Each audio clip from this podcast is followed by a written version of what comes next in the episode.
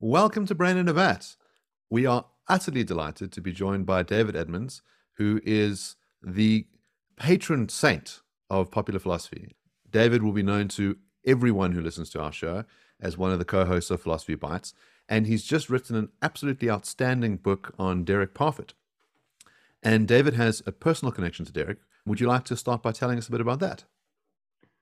The personal connection is that I studied at Oxford. I did what's called PPE, Politics, Philosophy, and Economics. And then I went on to do the BPhil, which is a two year postgraduate degree. And it was the degree that in the 70s, 60s, 70s, if you got that degree, you could then go on to teach. And then subsequently, it wasn't enough and you had to get a PhD. But as part of the BPhil, you do a dissertation. And my dissertation was on obligations to future generations.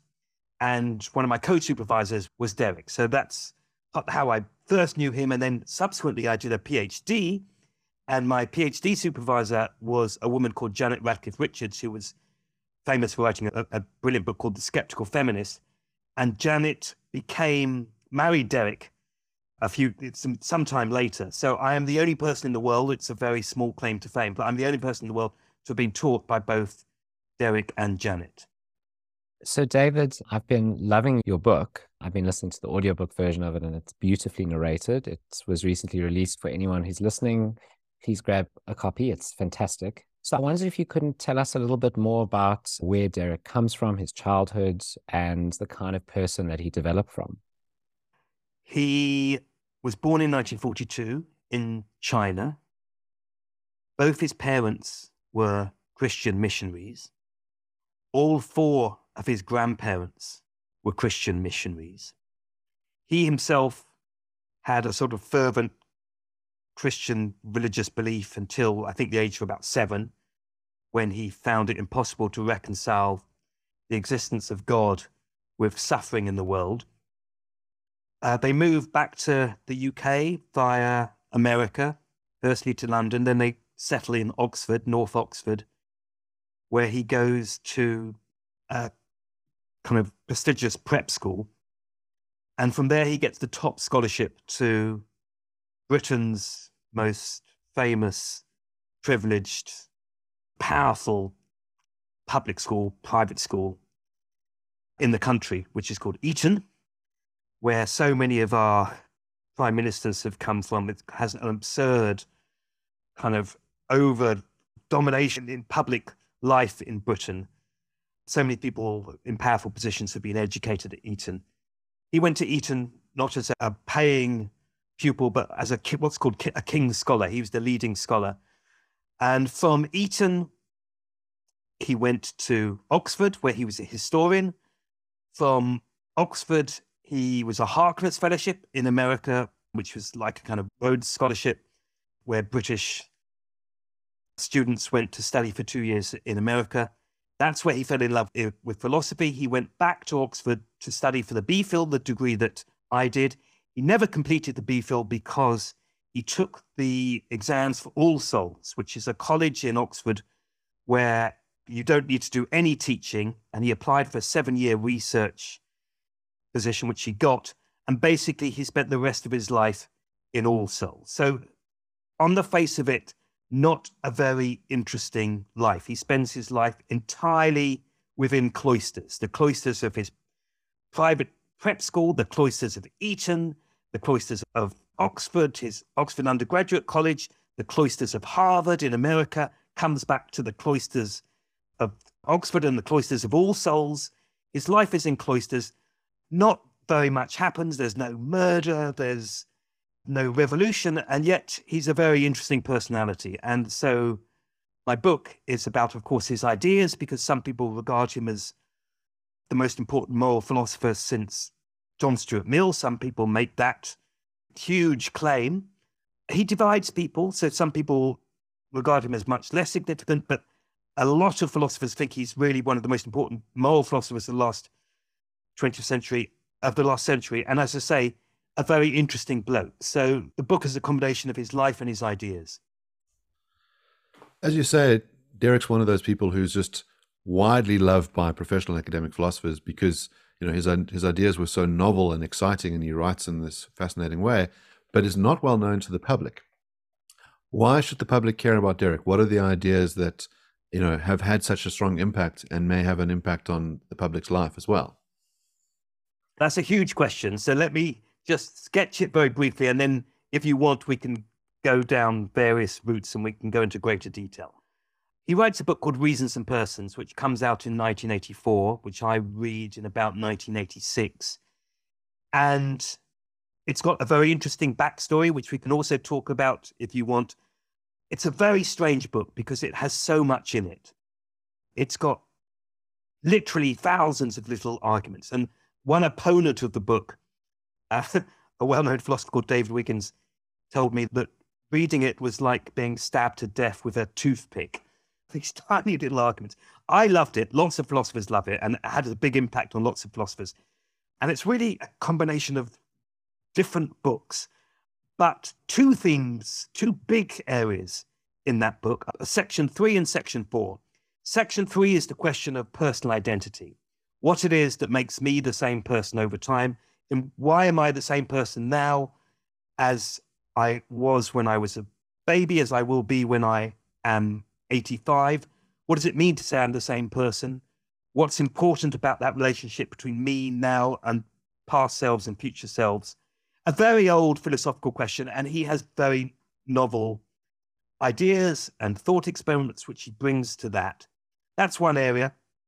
The second area, which he single handedly, I mentioned personal identity has been covered by philosophers before. Section four in Reasons and Persons is about future people, the subject of my B-Phil dissertation, and really our obligations to future people. And he comes up with lots of puzzles and paradoxes and conundrums.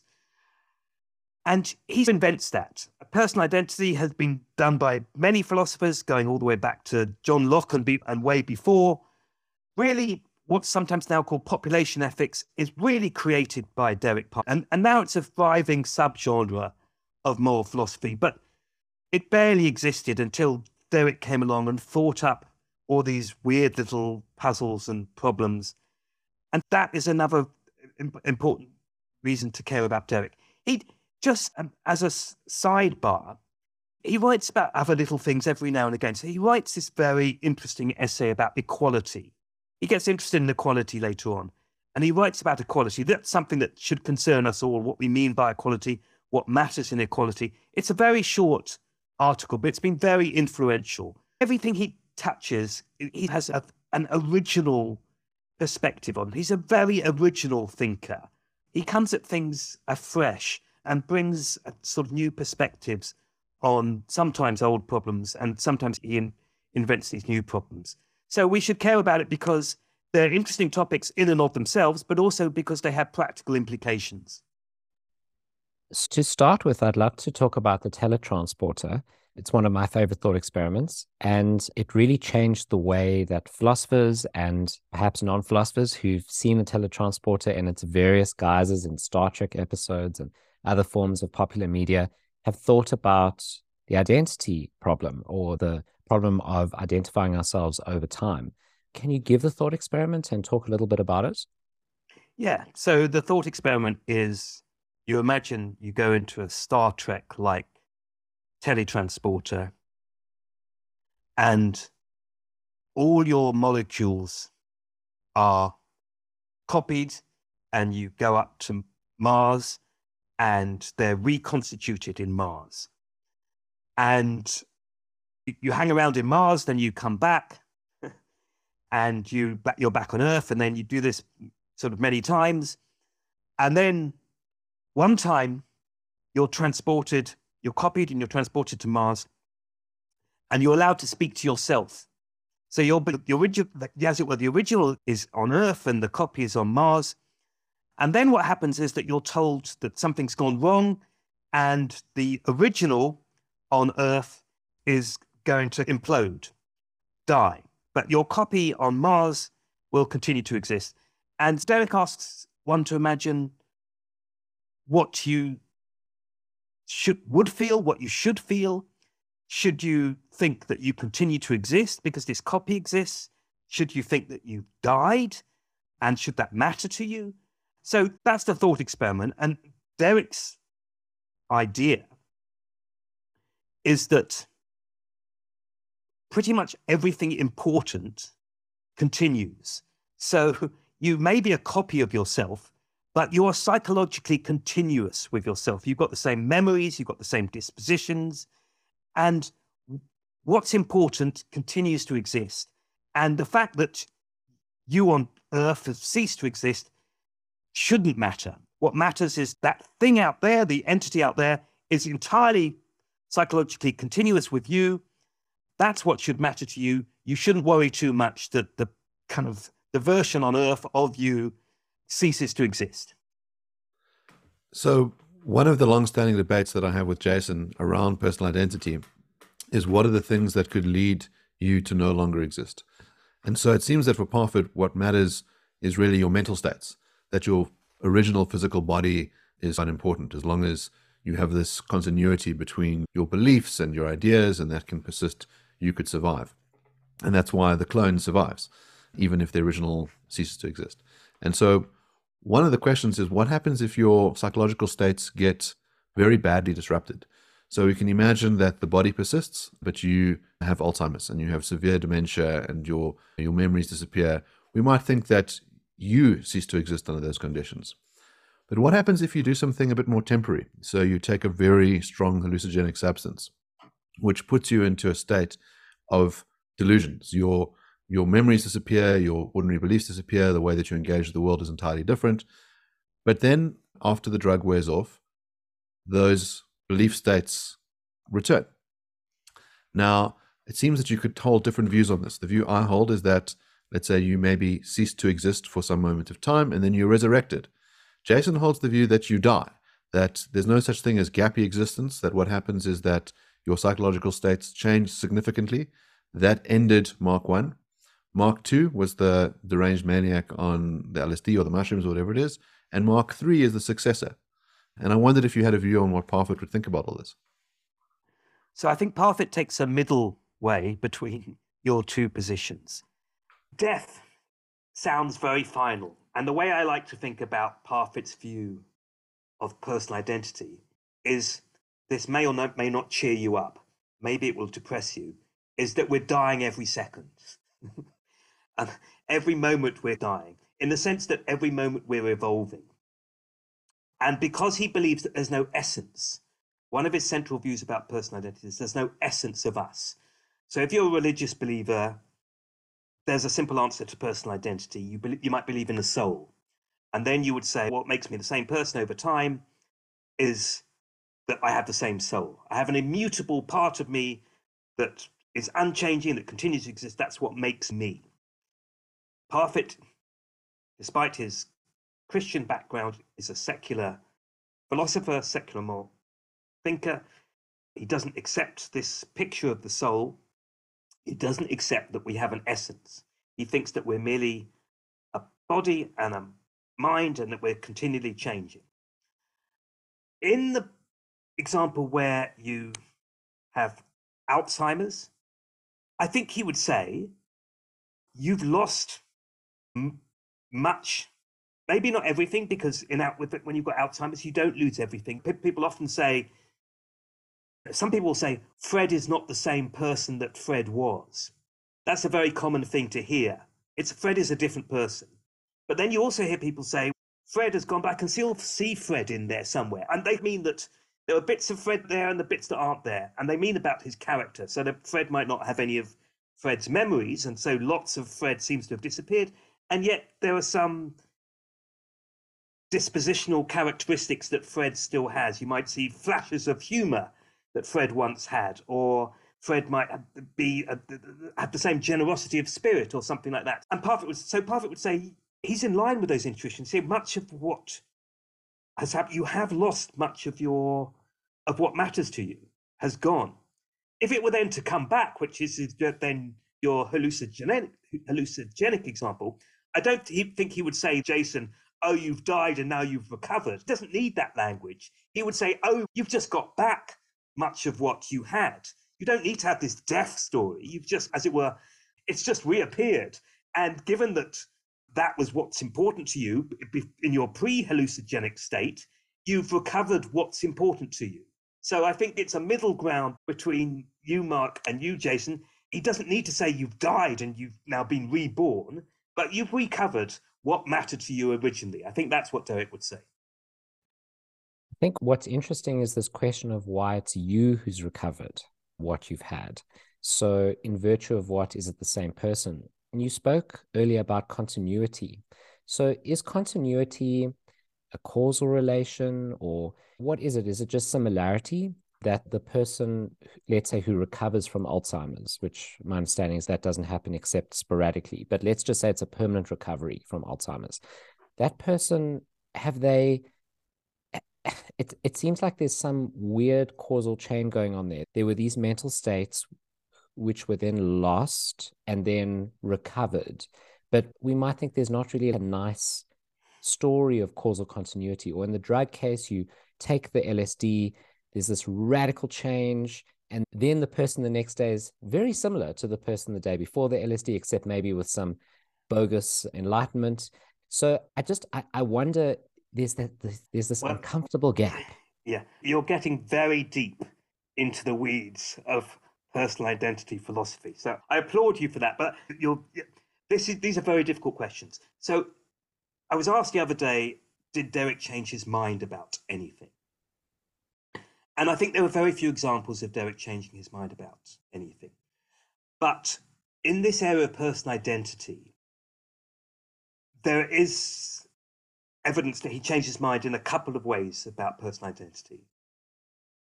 One is what you just mentioned, that I think he later on wanted there to be a kind of causal story, which I think in Reasons and Persons doesn't isn't really there because, as you say, the psychological continuity seems to be enough on its own, and if there's no causal story, that doesn't seem to like it matters. And I think later on, he felt the need for a causal story in the way that you're hinting at. Another area is that he never became an animalist. An animalist says that what we are is essentially animals, we're essentially organisms, and that's a strong strain in this area of philosophy. But he was, I think, convinced by some arguments that although we are not animals, we are, what matters to us is psychological continuity. Nonetheless, the psychological aspect of us has to exist within a kind of vehicle, as it were, within a body. So, although we're not our bodies, and it's not our bodies that matter, if we lose our toenails or our arms, or that's not affecting our personal identity. That's not what matters.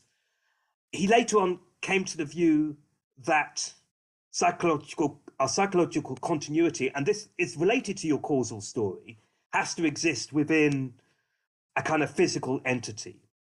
So I think Jeff McMahan, in fact, a very good friend of Derek's, I think he described it to me as something like the horn can't exist on its own of a car.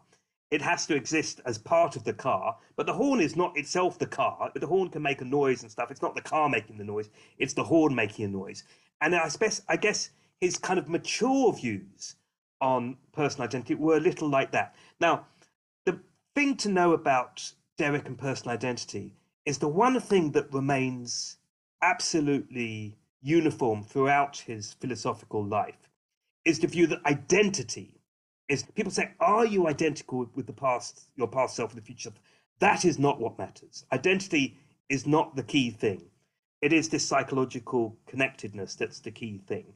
And that even though he changed his you've already come up with this very interesting idea about causation and then this there's this view about does psychological continuity have to sit within a particular organism even when you take those kind of important subtleties, his central argument remains the same, which is it's not uh, identity itself is not what matters. And he has, we talked about the transportation thought experiment. He has these other thought experiments. I just mentioned one, which seem to suggest that identity is not what matters. So he imagines that a um, a brother is biologically dying, and one hemisphere of the brother's brain is put into his. There, there are triplets into brother B, and one hemisphere of the person's brain is, put, is put into a brother C. Um, and we know that this is not totally fanciful because we know that with epilepsy, they can cut the brain stem and you get these two spheres of consciousness. And we have these two spheres of consciousness in our brain. And he says, which is the original brother? Is it brother B or is it brother C? Now, it seems entirely arbitrary to say that it's brother B, or indeed that it's brother C. Why would it be just be one brother rather than the other brother? But we can't say it's both brothers because both brothers will then go off and have independent lives. They'll have different memories, they'll have different experiences, they might marry different people. Obviously, they will marry different people if they get married, have different kids, they'll have different lives. They're not clearly identical to themselves, to each other. If they're not identical to each other, they can't be identical to the original brother. So, what do we say about that case? We just don't know. We just don't know what to say about that case. But Derek says we don't know what to say about that case in terms of identity. What we can say is we've got psychological continuity in both brothers. So it's two for the price of one. You should be doubly pleased that you carry on existing in two branches of life. And although we don't know what to say about identity, we do we, we have a story about psychological continuity and you should welcome the fact that you as it were you now exist in these two different branches so i suppose there's an element in which people use that idea all the time where they say my father lives on through his work or through his ideas and then we might think that the thing that made you uniquely you the particular beliefs you had really can echo through multiple generations and you can carry that spirit going forward even if your physical body ceases. And you might think that you can be multiply realized in the way that the brother lives on in these two siblings that a certain idea or a certain personality trait that was essentially you lives on multiply in all these other people but maybe we're now in some sort of strange metaphorical language that doesn't really match what we mean when we talk about surviving and so it, there's a kind of mystical strands you could take where you can say you live on in this way, or you can say, no, as soon as the brother had his had his brain cut in two, that was it. That brother ceased to exist. And now we have these things that kind of look like him floating around, these simulacra, but there's no survivorship. You could certainly say that. And Derek clearly stands opposed to that way of looking at us and looking at the world. And there's a famous passage where he talks about how this changes his attitude to death. That before then he thought he was in some glass tunnel that was coming to an end somehow, and now he suddenly felt liberated. And the implications of his view are, are many, but a big one is that suddenly, if you take the Derek position, you feel a slightly weaker connection between your current self and your future selves and your past selves. You've lost the idea of an essence. We're constantly changing. We might, I can barely remember what I was like when I was 10 years old. I have very few memories of being younger than that. We have a weaker relationship with our past selves and our future selves. And because there's no essence of us, there's no, we, we suddenly have a, a stronger link we're suddenly closer to other people in Derek's view. It, at the same time as it attenuates our connection to the future and the past, it strengthens our connection to other people, which was in line with many of his consequentialist instincts. Yeah, I think many of his arguments across a whole range of different philosophical questions end up in roughly the same place. And, and this is just one example of where he settles a consequentialist result of his philosophical arguments that suddenly it becomes more important to care more about the world and less about ourselves and perhaps less about our friends and family. And also, perhaps less about, we can go on to talk about this, perhaps more about future people as well. The fact that they don't exist now, that they're, they're distant in time, is irrelevant and that we, sh- that we should care about those lives as well as lives that are currently existing on planet Earth. So that's a very good, very important point. Is that one of Derek Parfit's main contributions to philosophy is what's often termed the non-identity problem, Can you speak a bit more about it and explain? It sounds like it's had quite a big impact on your life, given that it was the topic of your work. Well, yeah, it was part of the topic of my work. Uh, the non identity problem, the way I like to explain it is that really until Derek, everybody had this very basic assumption, which was that we were doing something bad if we were doing something bad for particular people. Um, so if I lie to somebody, I'm doing something bad because there's a particular person I'm lying to. If I hit somebody, I'm doing something bad because there's a particular person that I'm hitting. Derek realized there was a whole range of philosophical issues where it looks like we're doing something bad, where we're not doing anything bad for any particular person. So I'll explain his key example and then how he extends that.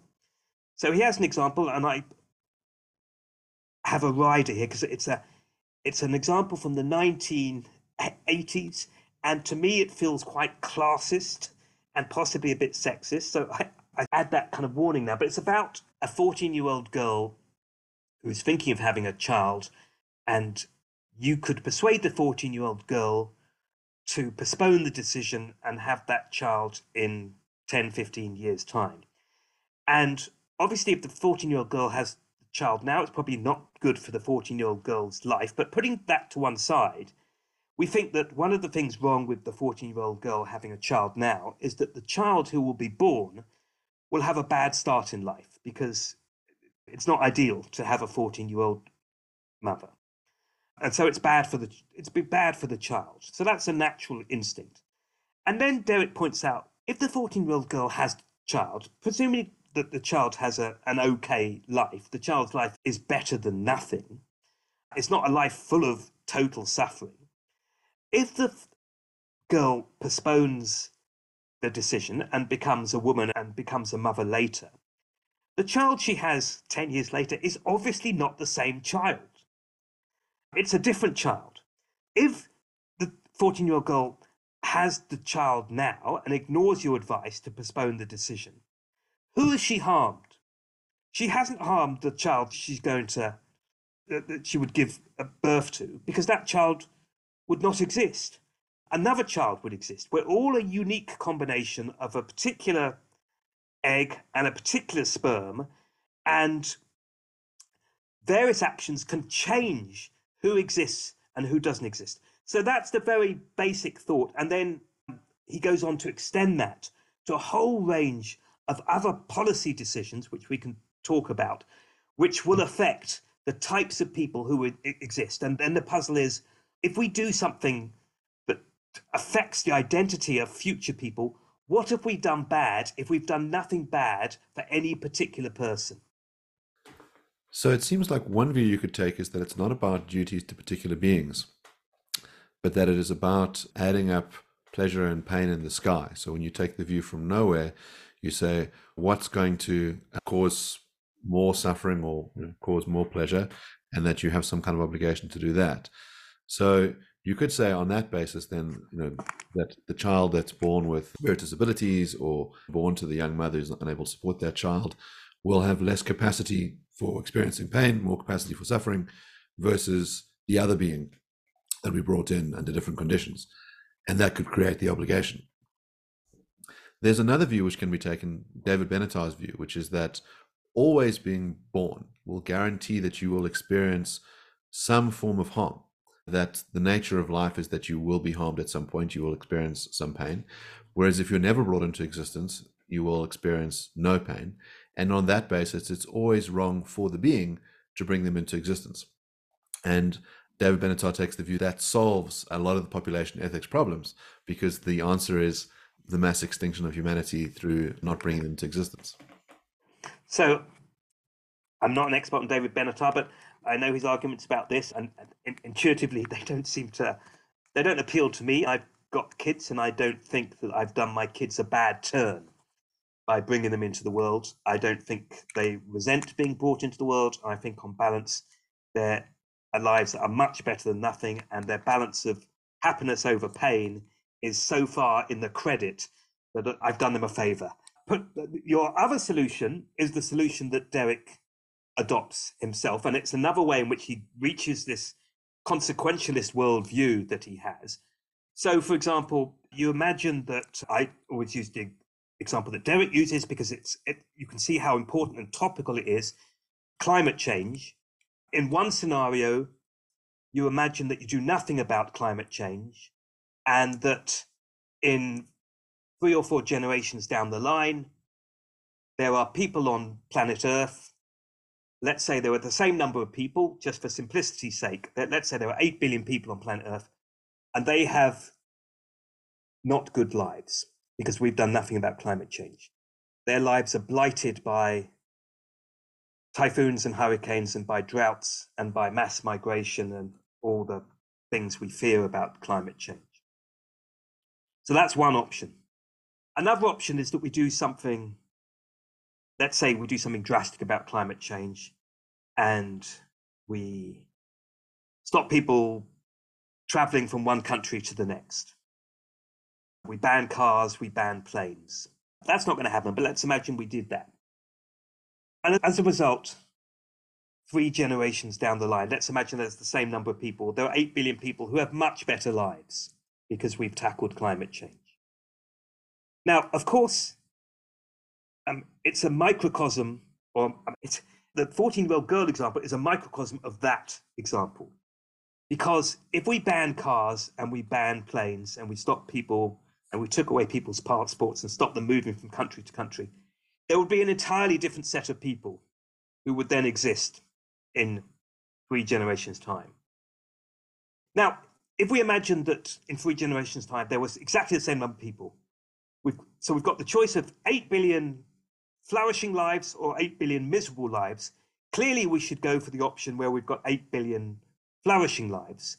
And the reason we should go for that option is because those lives are better than these 8 billion miserable lives. They're not the same lives, they're entirely different lives. What we're doing is we're comparing one set of lives with another set of lives.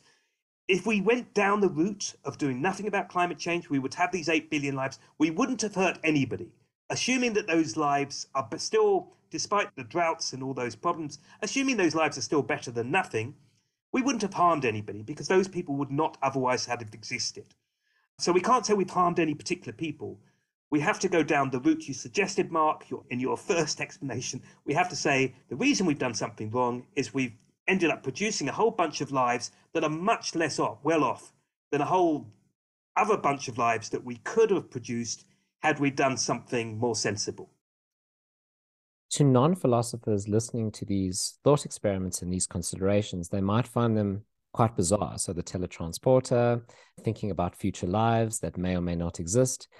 And they might be wondering what kind of minds did they issue from? What kind of minds did Derek possess? Okay, I'll answer that. But I just want to say for non philosophers, this might, these might sound very abstract, obtuse thought experiments, but actually they are important. What it is that makes me the same person over time is important. It might affect, for example, how I think I should plan for the future. It might affect how much money I think I should put in my pension plan. It might affect how I feel about things that I did 30 years ago, long lost, long past crimes. De- Derek has this idea that future people are as important as current people. And he, he imagines that a piece of glass is left in a wood. And he says, Imagine that stepped on tomorrow. That's a very bad thing by a child. There'll be blood, there'll be pain. He says, Imagine it's not stepped, at, stepped on tomorrow. Imagine it, it goes undiscovered for 100 years and is stepped on by a child in the future. That child still bleeds. That child still feels in pain. It makes no moral difference whether we're affecting people now or affecting people in 100 years' time. If that's right, then that ha- clearly has very important implications for how we should regard the future and how we should think about the harms that we are creating in the future. So there are very huge practical implications. Now, to get to your question, what kind of mind do they come from? They come from a very interesting, he's a very interesting person, I think. My big puzzle in the book was that when I wrote the book, I assumed that the Derek I knew in later life was the Derek that had always been. And it turns out that's not the case. So the Derek, let's call him Derek One. Ironically, I, I was I tried to uncover what was his identity. He spends all his life working about personal identity, and my sort of book is trying to work out what's the real Derek, what's the essence of Derek, which of course is not a question he would like. But in his early life, he's got so many interests. He's interested in his. He's a historian initially. He's a debater. He's a chess player. He's a musician. He's interested in everything. He gets involved in, in, in pop. He's interested in politics. Uh, he has girlfriends and blah, blah. he has a kind of rich life, and slowly he sheds all his interests. And then by the time I was taught by him, he's only got two interests. He's got philosophy and he's got photography. And his photography is an obsession with him. He spends every year going to the same places. He goes to Venice, he goes to St. Petersburg, as it was Leningrad, as it was then, and he photographs Oxford. Those are his three venues. And he photographs the same buildings every year at sunset and sunrise. And then he spends thousands of his pounds of his savings trying to make the perfect photos. This was before Photoshop, when it was very expensive to touch up photos. And he would send them back and forth to these experts, and he would change the tint of the photos, and he'd want them to have more yellow or more pink, and he would want the people to be removed from the photo. And if he saw a lamppost in the photo, he might want that removed. A very expensive process. And as I say, he spent an incredible amount of money trying to perfect these photos. And then by about the turn of the century, he then dispenses with photography, and all that's left is philosophy. And well, he behaves, he increasingly becomes very eccentric. And I, there are lots of examples of that. So Uh, often his behavior is very eccentric. So the puzzle was what do these two Dereks have in common, if anything? And what's the real Derek? Who's the real Derek? What what on earth happens to Derek? How does he change so dramatically? So there's a famous example of someone becoming a moral saint where they sacrifice every feature of their life to become perfectly moral.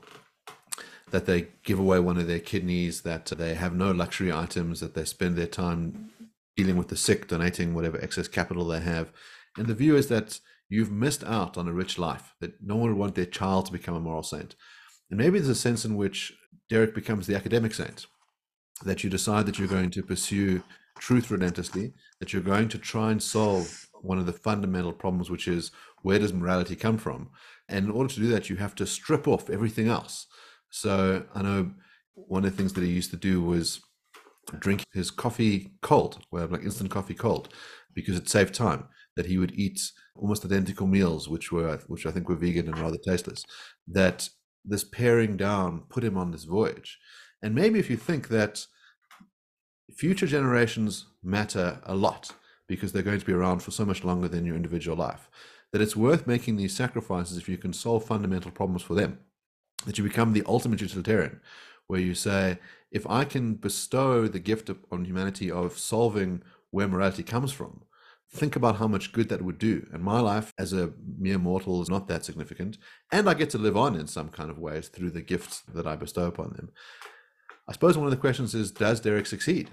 Does he solve this problem of where morality comes from? His last book is On What Matters, which he worked on for 25 years. And he tries to blend all the major moral theories together. How does that project go? So there's a lot in that question.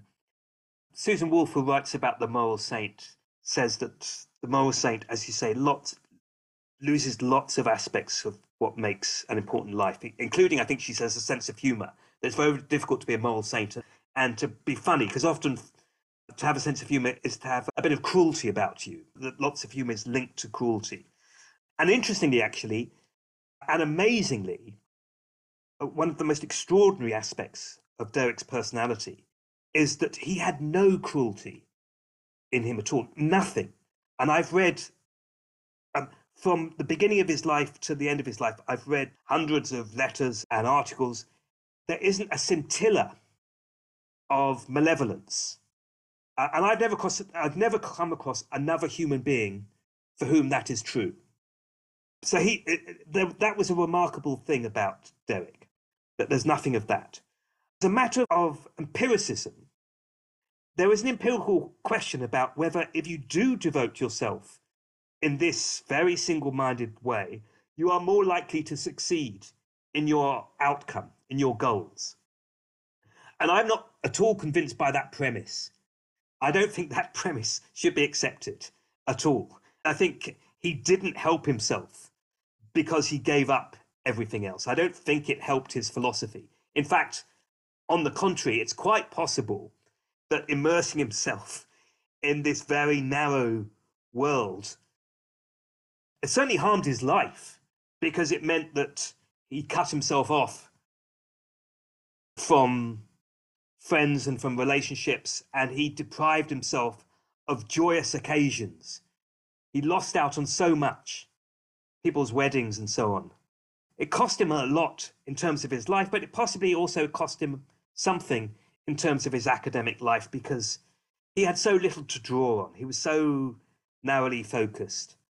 And I think his motivation was possibly what you suggest that despite all that, I think he felt that he was one of a number of people capable of tackling difficult issues, and maybe it was a a kind of duty. I don't know.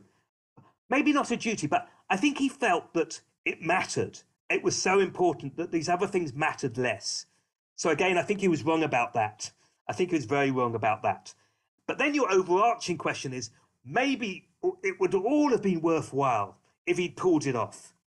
If at the end of it, he'd come up with the meaning of life and it wasn't 42, it's 42 and a half, and he could brandish this result and prove it to everybody else. And everybody said, Derek, you're right, it's 42 and a half, and everything is now different.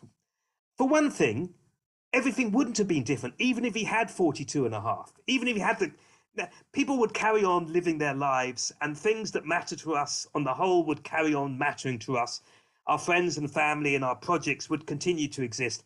So if he had that 42 and a half solution, I don't think it would have made a big difference in any case. But there are people who disagree with me. I'm a huge fan of early Derek's work, less of a fan of his later work. I think his later work is much less successful.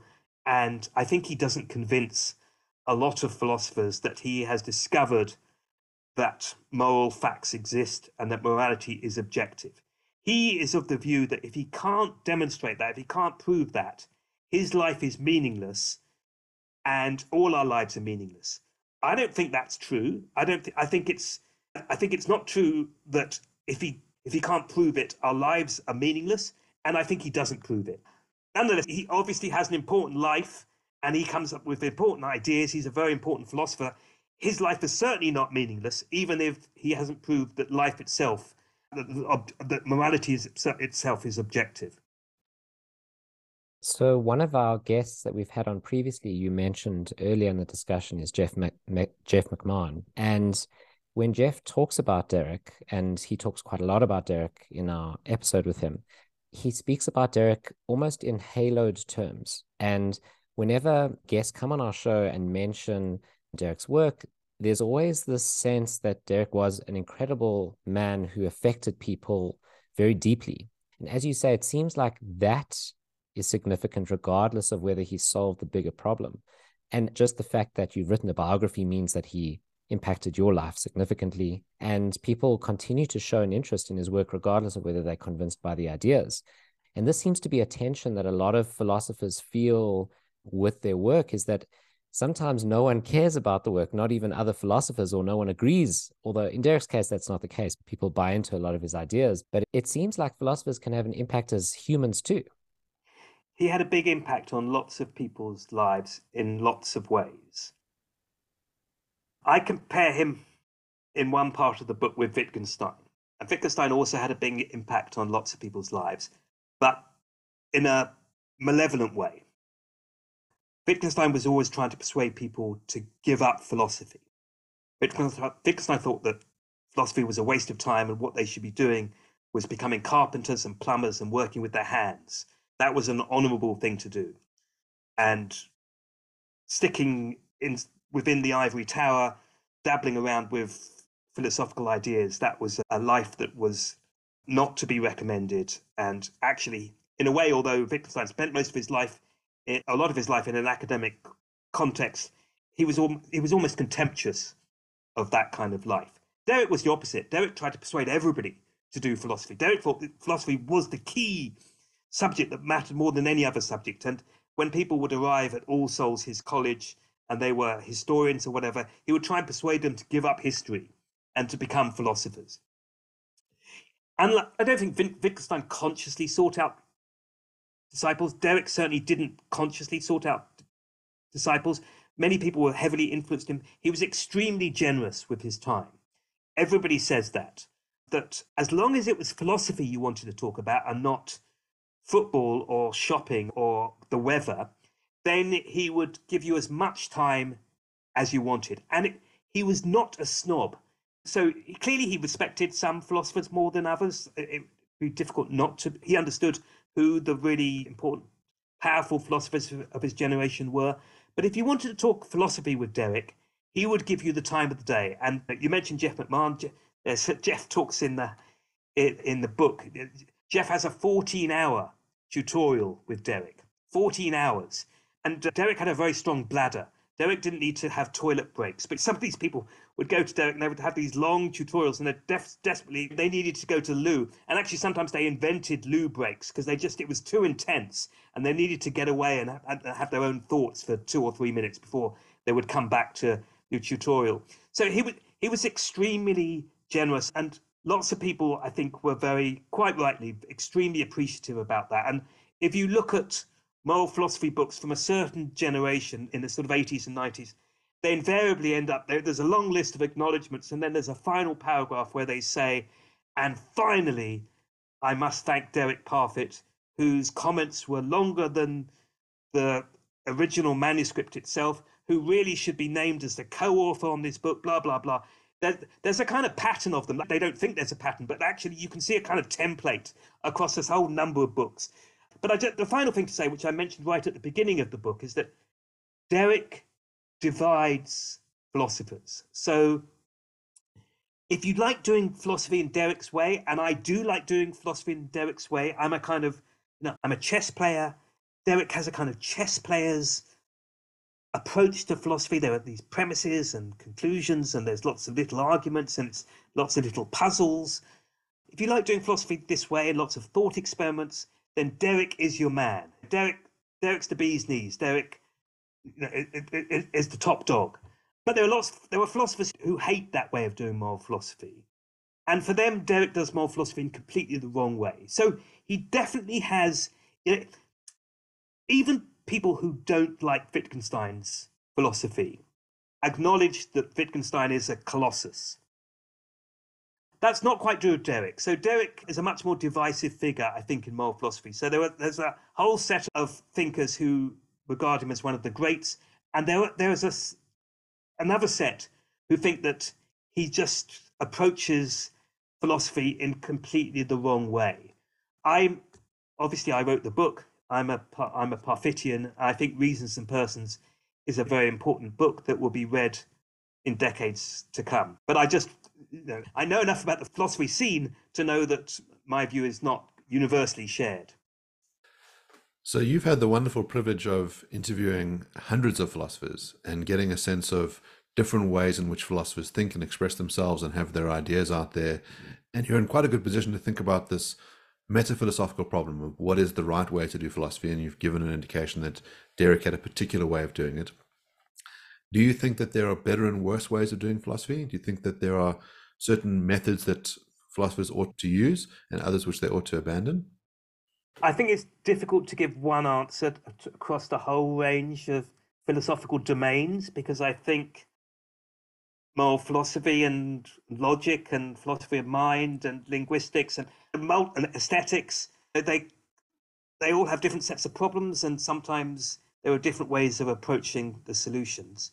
I do like reflective equilibrium as a general sort of method whereby you have sort of principles which you then test against individual cases and you some you, you find some kind of balance between general theory and sort of individual cases, and which you try and I, the individual cases either then cause you to abandon the general principles or modify the general principles, or sometimes your individual intuitions, you reject the in- individual intuitions because you think the principles are too strong. And the, in this particular case, you think your individual intuition is unreliable. So you reach eventually some kind of reflective equilibrium between the abstract and the particular.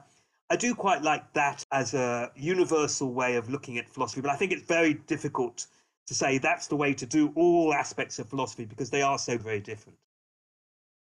So, something you spoke about, David, was just his tremendous ability to concentrate on an issue, devote his life to an issue, be prepared to discuss it for 10 plus hour tuitions, really focus on a particular problem. And that problem was philosophy, and that problem was the source of ethics. And then before that, the identity problem and the non identity problem.